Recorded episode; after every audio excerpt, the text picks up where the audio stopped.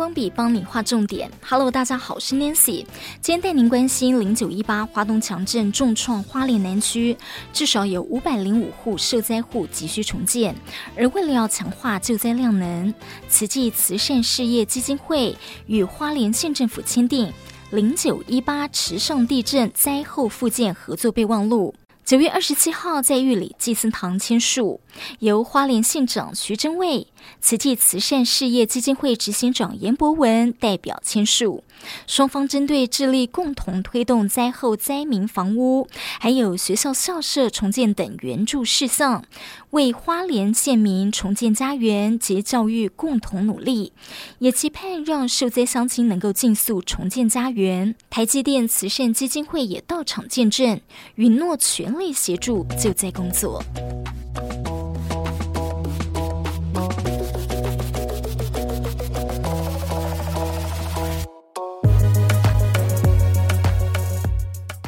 包括了中央社、联合报等各大媒体在二十七号这天都报道了慈济慈善事业基金会与花莲县政府签署零九一八池上地震灾后复建合作备忘录的新闻。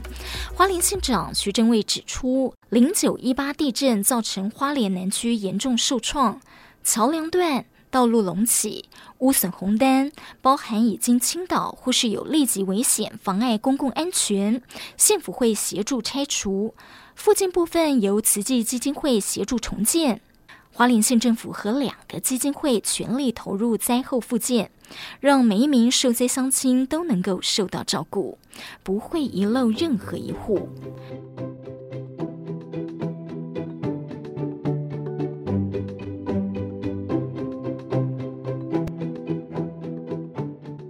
而到二十七号为止，鉴定受灾的民宅有五百零五户，还有民众陆续申请中。徐祯卫也表示，感谢慈济在零九一八地震后，县府一级开始后就加入了救灾行列，在救灾中心提供福惠床、热食给救灾人员与民众。受损的民宅中，慈济在执行长严博文的带领下，到个案家去做身心灵安抚与抚慰。很感谢慈济正言上人的慈悲与慈济基金会在这次愿意为乡亲给予安心与安定。住宅被建筑师鉴定红单、黄单，慈济基金会愿意全力协助复建。而屋子有损毁但是没有危险的白单，也感恩慈济愿意帮助三个乡镇。徐祯卫也再次感谢上人慈悲，慈济基金会对社会的关怀与对乡亲的爱护。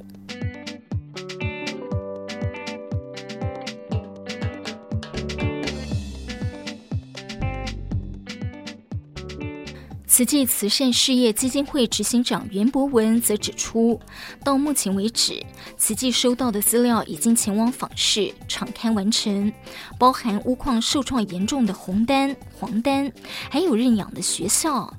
基金会营建人员已经勘察资料搜集，会针对建筑结构部分进行审慎评估，合作工班也将陆续进驻到位。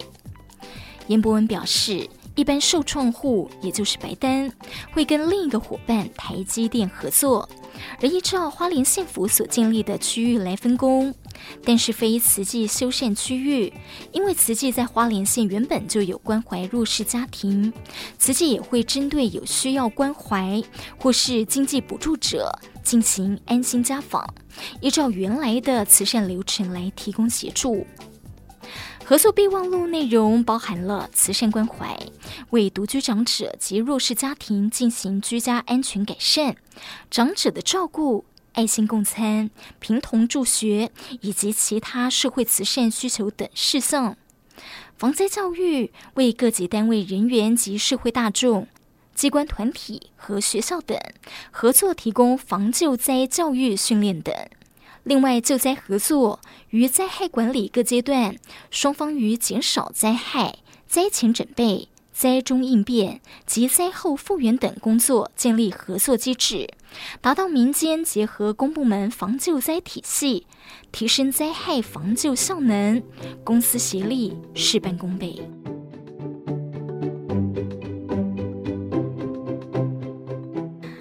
要让社灾乡亲早日重建家园，还要串联全台有志人士的爱心。慈济基金会表示，广邀各县市专业土木水电专长者报名参加，而报名之后会尽速联系安排到灾区协助相关事宜。报名的网络连结我们已经贴在新闻荧光笔这则新闻的版面上了，也欢迎大家发挥良能，有任何问题都欢迎上多用心的 F B 留言，我们会尽快给您答复。新闻荧光笔，报真导正，报真导善，提供您观点思考。